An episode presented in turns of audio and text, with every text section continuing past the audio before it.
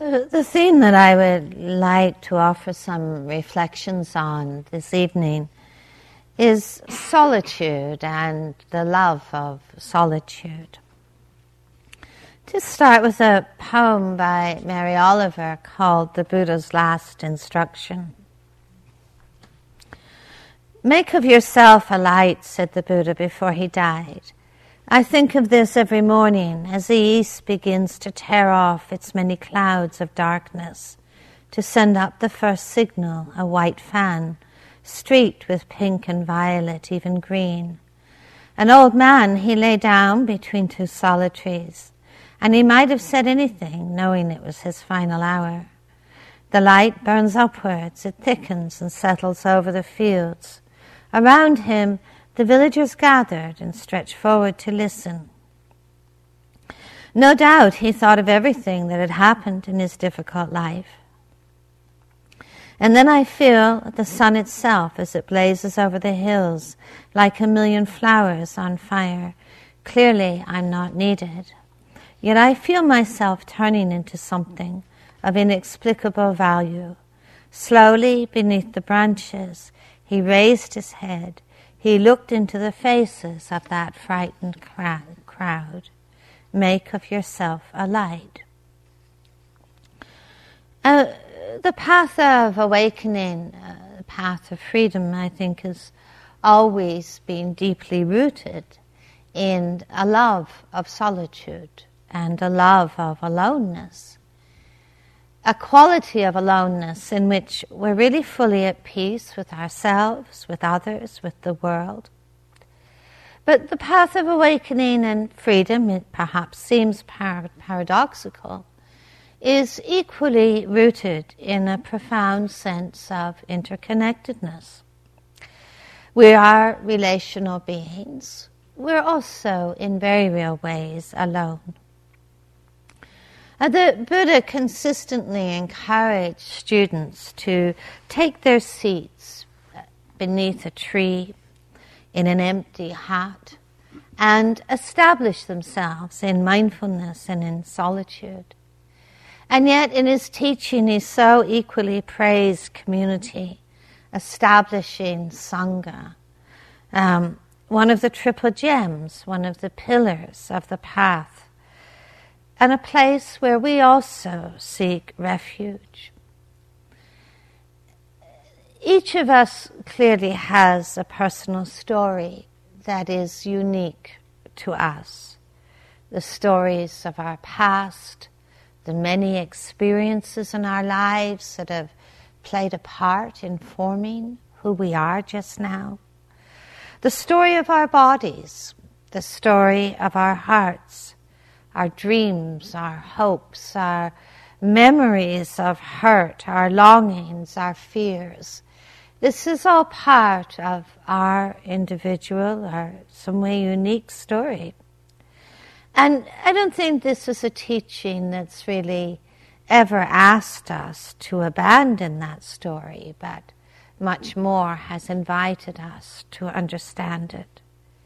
That this is the classroom of our awakening, the classroom of compassion, the place where we actually learn the lessons of peacemaking. Yet, I think as we are here together, we listen to one another, it becomes so very clear the ways in which our personal story lives within a universal story. And it is that that living within the universal story that's also the ground of empathy, of compassion, the, of connectedness that truly places us within the family of all beings. And what is that universal story and personal story? Being born, all of us will change. We will age. We will die. We share our mortality. We share, all of us, in our capacity to know sadness in the face of loss, to know fear in the face of uncertainty, to know anxiety when we bump into the innately unpredictable, uncertain nature of a life that's ungraspable, that will never stand still. We also share, I think, in our longings for safety, for love, for acceptance. And we also know that the deepest lessons of our lives, the transformative lessons of our lives, that we learn within ourselves and in very real ways. We learn these lessons alone. I mean, in our lives and at our deaths, we may be fortunate to be surrounded by those who care for us and love us. Yet it's only really us who can make peace with our living and with our dying. It's really only we alone who can understand the, the ways of our own hearts and minds and that can bring the, the sincerity and the effort and the commitment that really show us through our own experience the ways to, to bring struggle and torment to an end. In very real ways, we, it's only we alone who, who learn uh, the very genuine lessons of, of contentment and freedom. We have and can have many friends on the path, and yet you're probably all aware as you are here in this retreat how important it is to embrace our aloneness, to learn to be at peace with ourselves, to learn what it means to be free inwardly, and to really bring to an end all sense of lack, all sense of insufficiency. And in that freedom, perhaps that is the very freedom. The freedom from the torment of lack and insufficiency. Perhaps it's that very freedom that really opens the door to a genuine sense of community. A way in which we can find freedom within relatedness. And solitude is something in this path that we are invited to learn to love. And in my sense is that it's that love of solitude and ease within aloneness that may be the greatest manifestation of maturity and freedom as a human being. Paul Tillich once wrote, he says, Our language has wisely sensed the two sides of being alone it has created the word loneliness to express the pain of being alone. And it has created the word solitude to express the glory of being alone. Now, in, in her poem, Mary Oliver, perhaps, you know, sounds strange, speaks of the Buddha looking into the faces of a frightened crowd. And it's true from the stories, at least, that there are many who somehow thought this shouldn't be happening. You know, and the Buddha looked at those who thought it shouldn't be happening and says, you know, what have I taught you? You know, my entire life, what have I taught you? And yet there's an understandable fear in the face of loss, uh, in the face of loss. Perhaps the Buddha recognized the existential anxiety that can so govern our hearts and our lives. You know, Christian, uh, there was a Christian mystic who once described anxiety as the mood of ignorance. Anxiety has been the mood of confusion, of not knowing things as they actually are. And through the eyes of insufficiency. And through the eyes of a sense of lack, I think solitude does look like loneliness. And solitude through the eyes of a feeling of insufficiency looks as a way of being bereft, of not knowing who we are, and not ha- more painfully, not having any way to temper the, the kind of compulsions of the, the hungry ghost inwardly that is so conditioned and so trained to look outwardly to the world, to look outwardly to other people, to looking for reassurance, the reassurance that tells us, you know, we're lovable, we're okay, we're acceptable, we're worthy, we're even someone. And solitude, in the sense, I think requires such a lot of courage. The, the courage to enter into that space of uncertainty, to enter into that space of not knowing, and, and to turn towards it, and, and to turn towards ourselves, to enter what initially may feel like a desert, or may feel like a forest fire or a storm, and, and to learn how to be still and to explore this landscape of loneliness, of insufficiency, of anxiety. There's a poem that says, uh, not a poem, a piece, it says, to walk a path of awakening, we must first find the courage to turn towards ourselves. Enter what feels like a desert of loneliness, insufficiency, and see it change through kindness and through understanding into a garden of solitude.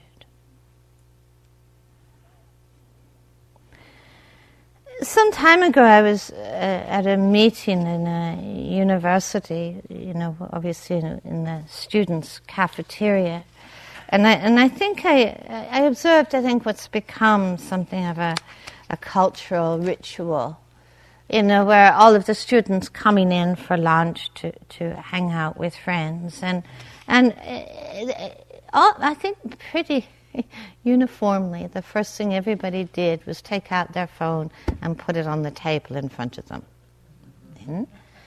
And, and just observing this cultural ritual, you know, a little conversation, look down, check the phone, you know, the conversation, look down, check the phone, the conversation, look down, check the phone. And I sort of had this sense of it being kind of the worst of all worlds like like not being able to be together fully and yet being afraid of, of being alone and and of course I know we live in a culture that tends to pathologize everything but this also now has a name a, a diagnosis it's it, it's called FOMO and FOMO means the fear of missing out and it's a strange term, but it's, it's a very pressing one, isn't it? The fear of missing out. Hmm? Now, in a silent retreat, of course, we, we are really offered this remarkable opportunity to quite honestly explore our own relationship to solitude.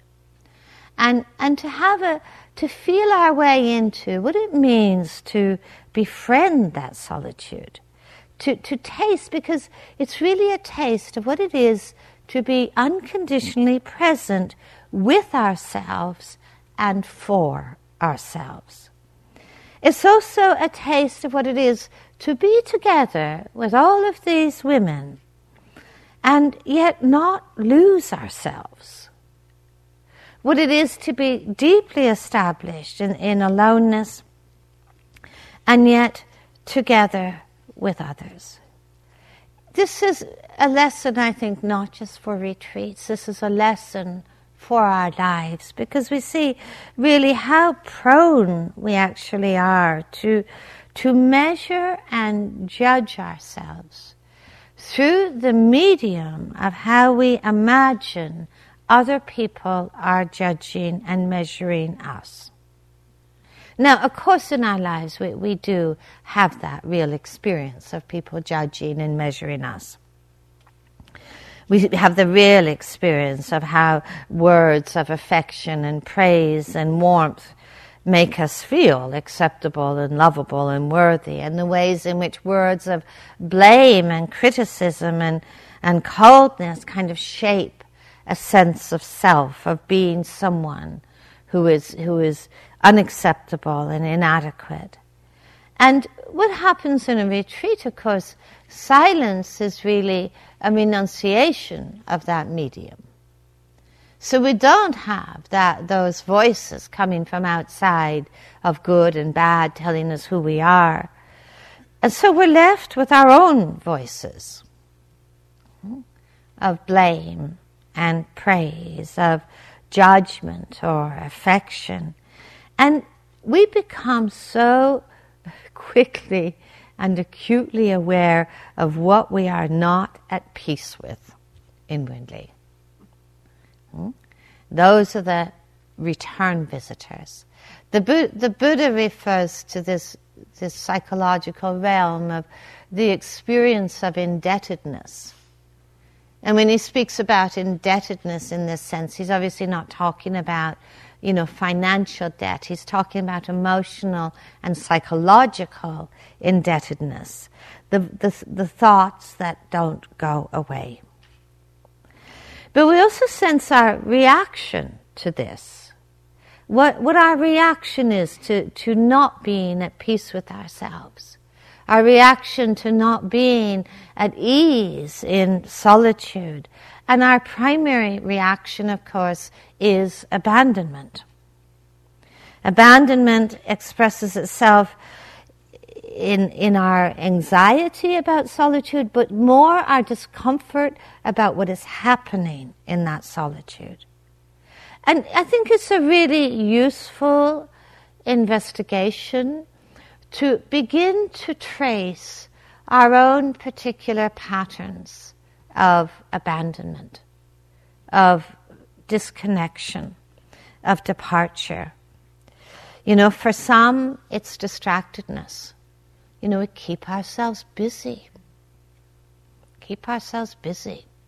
And even in this environment, I am endlessly astonished at the ways we can just keep going, you know, and just keep ourselves busy.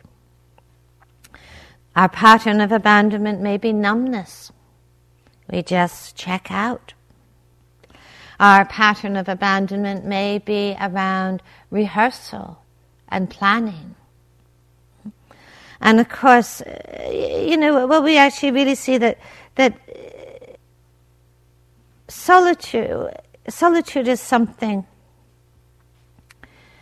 where we're really invited actually to learn to love non-distractedness where we're asked to really love wakefulness and awareness, knowing this is actually the place where we discover the joy of a unified heart, body, mind, and present moment.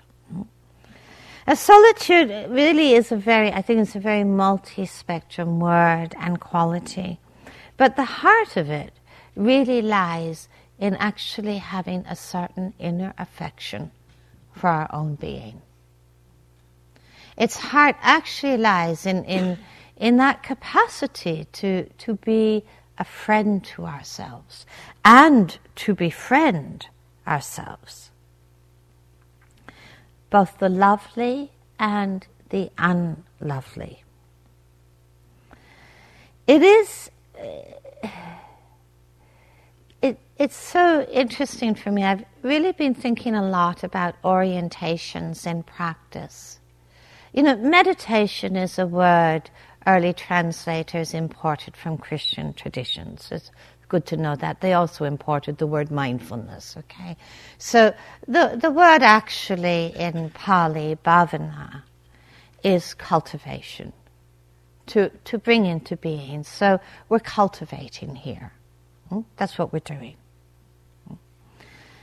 and I think of orientations in practice, and um, you know, there's one way of orienting ourselves in practice where we're just working on stuff, and uh, that's why I said this morning, you know, I'm trying to erase this this word from my meditative vocabulary. I mean, it's, it's particularly Western, I have to say you know, that we're working on things. You know, we just can't stop working on things, you know. So trained to work on things, you know.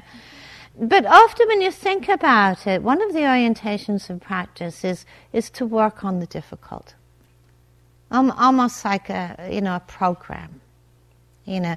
And, and you know, I remember being so struck recently. Someone said to me on retreat, this is the first retreat I've ever done. This is someone who's been practicing for like 20 years. The first retreat I've ever done where I'm not working on an issue.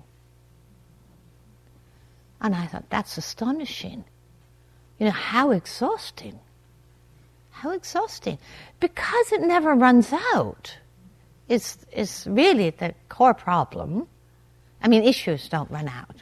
You know, if we tend to see ourselves in terms of issues, it, it doesn't end. So one orientation in practice is this kind of chipping away at the coal face, you know. And I have to say, the Buddha was not really big on this. you know, and, and, there's that kind of story from the text, you know, where the Buddha comes across this fellow standing on one leg in the forest. And, and, and he asks the fellow, he says, What are you doing? In, he says, I'm working out my karma. And the Buddha says, Well, you know, how far along are you? and, and, and, the guy says, I don't know. You know, and the Buddha says, Well, how much have you got rid of? And the man says, I, I don't know. And the Buddha says, How much have you got left to go? He says, I don't know. And the Buddha says, Well, how will you know when you're done? And, and the fellow answers, I don't know. And then, and then, of course, this is one of those stories where the Buddha goes into one of his, you know, things about, you know, you foolish man type thing, you know. So one of the orientations of practice is this working on things. And the other orientation of practice is, is around cultivation.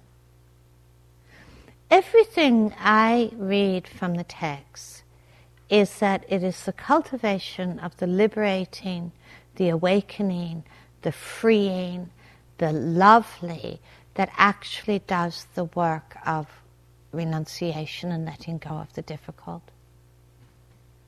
That it's never been me centralized in that process.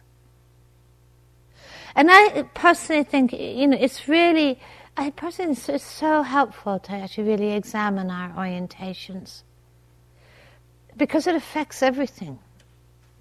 It doesn't mean that the cultivation of the awakening and the healing of the lovely doesn't require great effort and great sincerity and great dedication. Of course it does. But where do you think is the most joy? In which orientation do you have a sense is the most joy in the practice? I mean, personally, I would dread the thought, you know, of waking up in the morning thinking, another day working on that anger.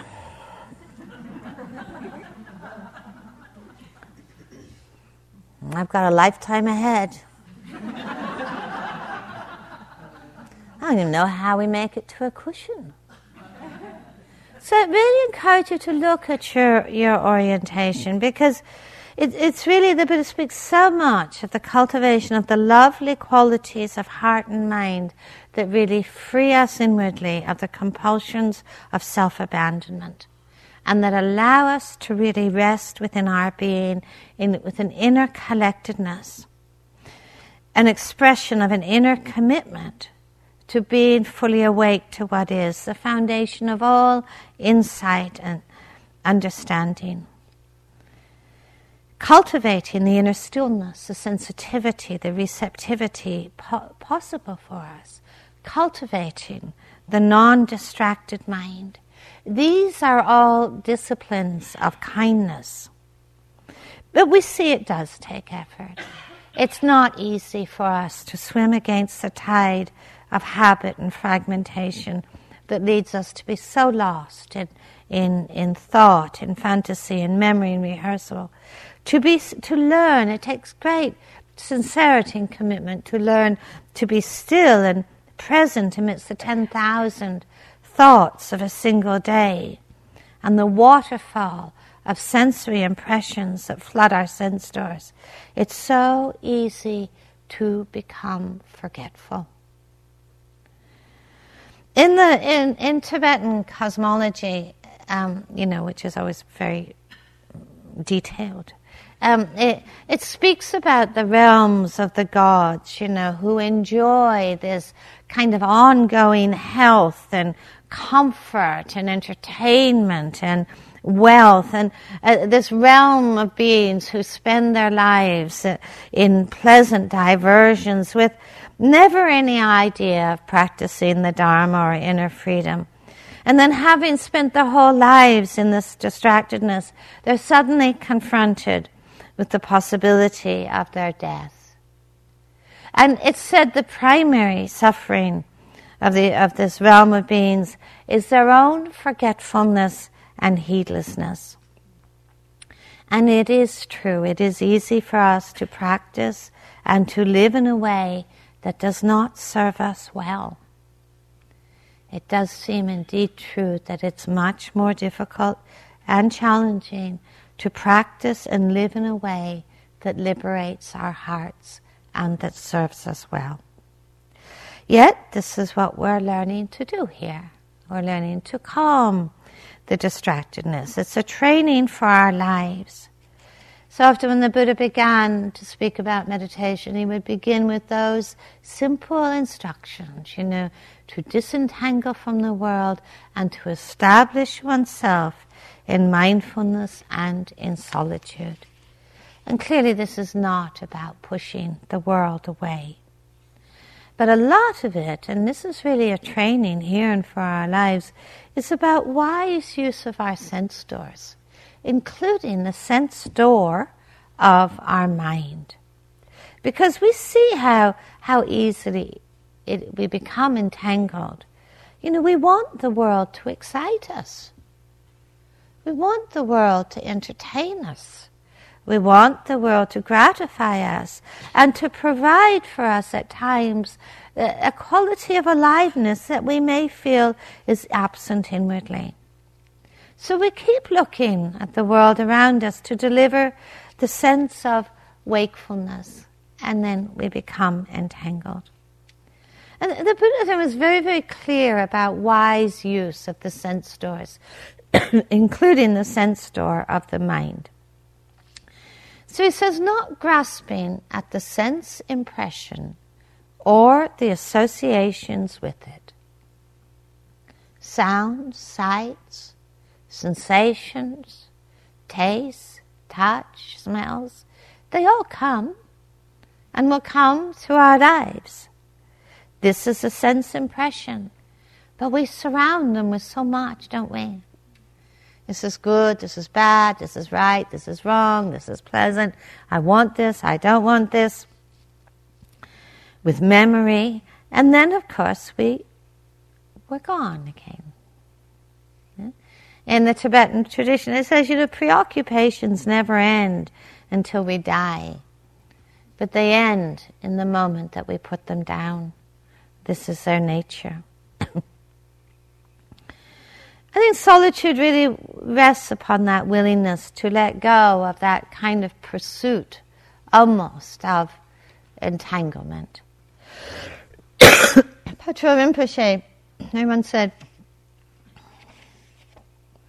in this perfect secluded place, a mountain hermitage, everything one does is good.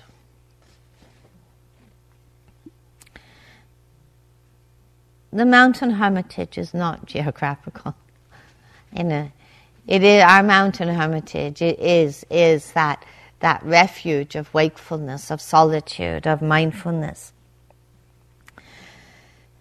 This is where sensitivity arises from. As that's that kind of refuge, that resting inwardly, is where receptivity, appreciation, compassion, love arise from the stillness. And they lead back to stillness. We can be in this world, both inwardly and outwardly, where there is so much. And yet we can learn to be in that world without being governed by what we want from that world and what we don't want from that world. Not governed by those compulsions of need and lack and insufficiency. And then we can be generous in the world, generous with our attention, with our compassion. Again and again, I, I do think we need to remind ourselves that perfection has never been the goal in this path. Compassion is, understanding is. And being at ease in solitude, I think we're, we're actually asked to find compassion for the imperfect and tolerance for discomfort. Because without these, that, those tendencies towards flight and abandonment become one of the pressing features of our lives and expresses itself so much in aversion. The aversion that comes in the forms of blame and shame and judgment. This is so often what leads us to flee.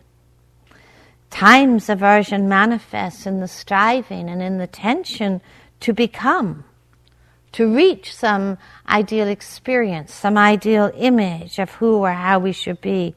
And if we really look very carefully, I think, at our day, we really do get a sense of how aversion is almost always the proximate cause of disconnection. I don't want to be with this. I can't be with this. I don't want this. We're gone. Hmm? We go somewhere else. And I think, you know, it's, it's deeply unfortunate. I think that women for centuries have been pretty much force fed images and ideals of perfection. And uh, what is it in the service of? You know, we do see perfection as somehow being the ticket to respect and to love and to accept, acceptance. And it's a pretty toxic diet. You know, because it is a diet that's constantly leading us to look outwardly for reassurance and for approval. Solitude is a very direct antidote to the patterns of forsaking ourselves.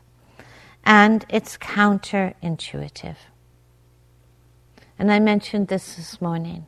It seems so counterintuitive when the Buddha says, in the midst of all of this agitation, be still. Find refuge in stillness.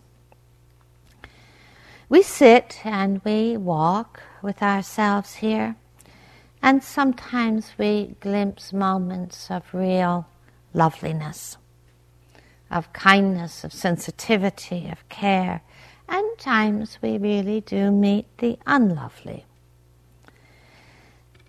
And true solitude in this path is in our commitment and our willingness to meet both equally. And to explore our relationship with discomfort and with the imperfect and learn to embrace them with compassion rather than with doubt or with aversion. We perhaps do begin to see the ways in which our relationship with discomfort and imperfection comes to define who we believe ourselves to be and how we live our lives. If we fear or we disdain imperfection and discomfort, we might seek to become invisible, fearing judgment and blame, or we might launch ourselves into a life of striving and becoming, proving ourselves. I think a life lived in reaction to discomfort and, and imperfection becomes a very defended and anxious life. So, solitude is something that asks us to really develop this capacity to stand in the midst, in the middle of all things. And we're learning to do that here, aren't we? You know, when something arises that's a bit uncomfortable, you know, you, you generally don't hear from teachers, well, you know, just, you know, find something else to do. You know, it's not generally the message you, you get. You know, generally you get the encouragement. Let's learn to stand in the middle of this, not in an enduring way, you know, not in some sort of, you know, gritted teeth fashion, but actually in a fashion of learning about equanimity, learning about non identification, learning again and again that we simply cannot define ourselves by the contents of our experience, whether lovely or unlovely. You cannot define yourself by the contents of your mind. You cannot define yourself by the content of a single sitting or a single walking. We're learning it again and again not to form an I, not to form a self image out of identifying with passing, the passing winds of thoughts, emotions, events. And in this, solitude is really a commitment of courage. To be really, as, as the traditions often refer to it, to be like the mountain that really gets touched by all the elements, gets touched by all the winds, but remains unshakable. It's just something to really honestly explore in our own practice that tendency to define ourselves by the contents of our mind. Hmm? And actually, how that very identification really makes the unlovely hang around. Isn't that interesting? You want to make sure you have a continuity of the unlovely, just identify with it. hmm? It's kind of like writing our own ticket of dukkha. See how we meet the unpleasant and the uncomfortable. See how quickly we might move towards abandonment and flight. And see what it is to be steady, to practice not endurance but patience and compassion and care developing that, that capacity really for resilience, to be steady amidst all things. Compassion has a very different relationship with the imperfect. Compassion really knows the imperfect as suffering not as fault, not as blame, not as something to be shamed. It's really like one of the qualities of, of Kuan Yin, the representation, the deity of compassion.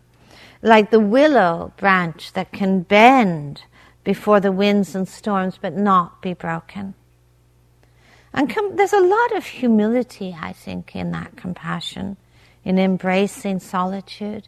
I think it's a humility of, of really deeply coming to know that that you know we are not exempt, none of us, from the myriad of afflictions that are part of every human life.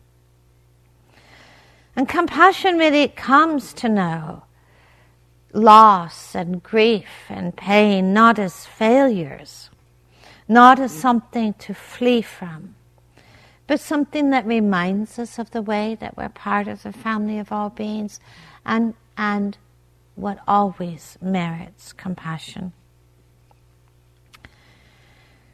Solitude has a nature of calm abiding. We see that solitude is only lovely when we are at peace with ourselves.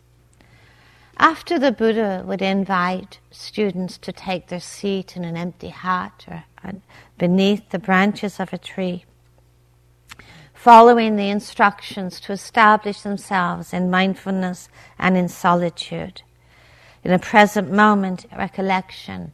In the Satipatthana Sutta, the next instructions are breathing in, calming the formations, breathing out, calming the formations. Now, of course, for most people, this makes no sense at all.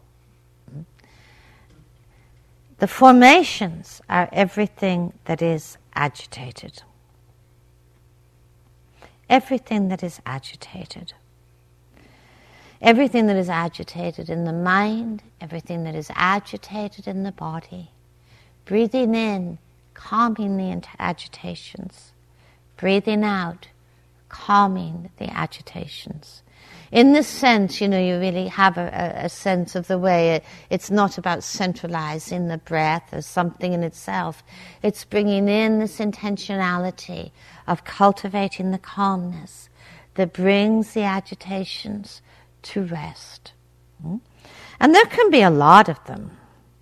There can be a lot of agitations, you know all of the turmoils, the busyness of our thoughts and our planning and our memories and our rehearsing and our, our, arranging and our strategies and our judgments and our blame. There can be a lot of agitations. And yet we breathe in, calming the agitations. We breathe out, calming the agitations, knowing that whatever we feed will grow.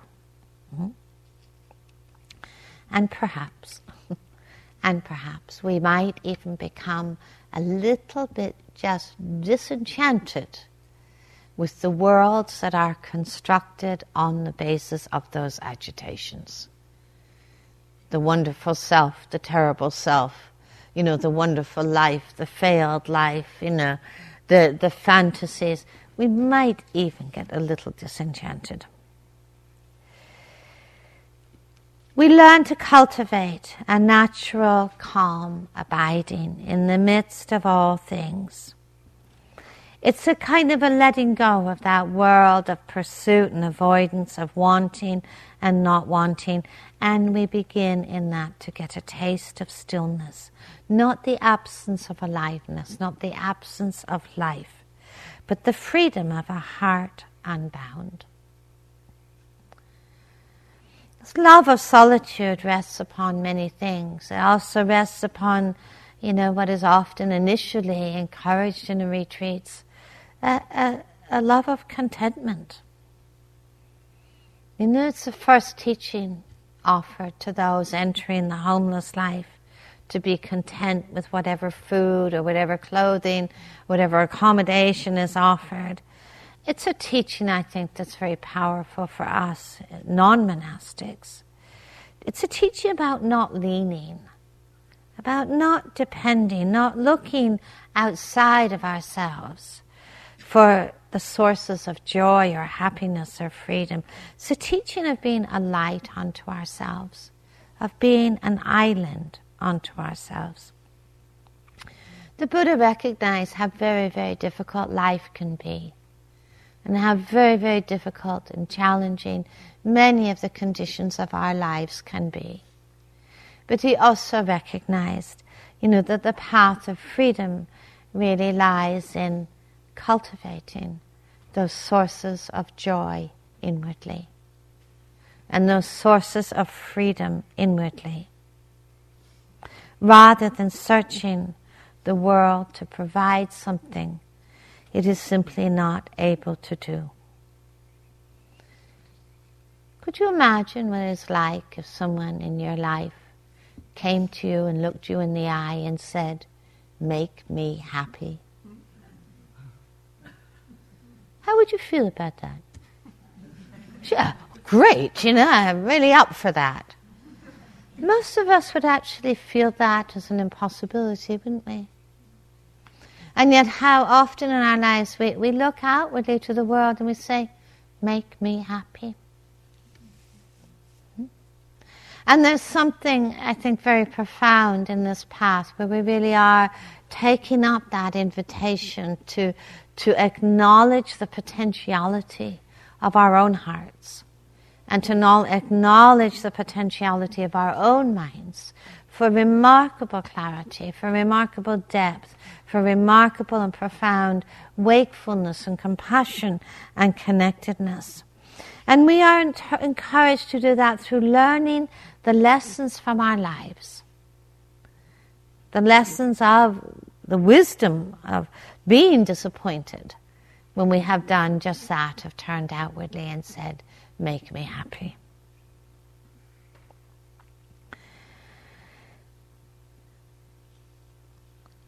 We learn with loving non distractedness, with learning to love contentment, with learning to love wakefulness and stillness. We learn actually what it really is to be a refuge to ourselves. And in being a refuge to ourselves in some very profound way, I think we learn to be a refuge for all beings. In solitude is loving the potentiality of our hearts and minds to know a genuine inner freedom and to nurture the trust in that potentiality. If we take just a moment quietly together and then we'll have a walking period.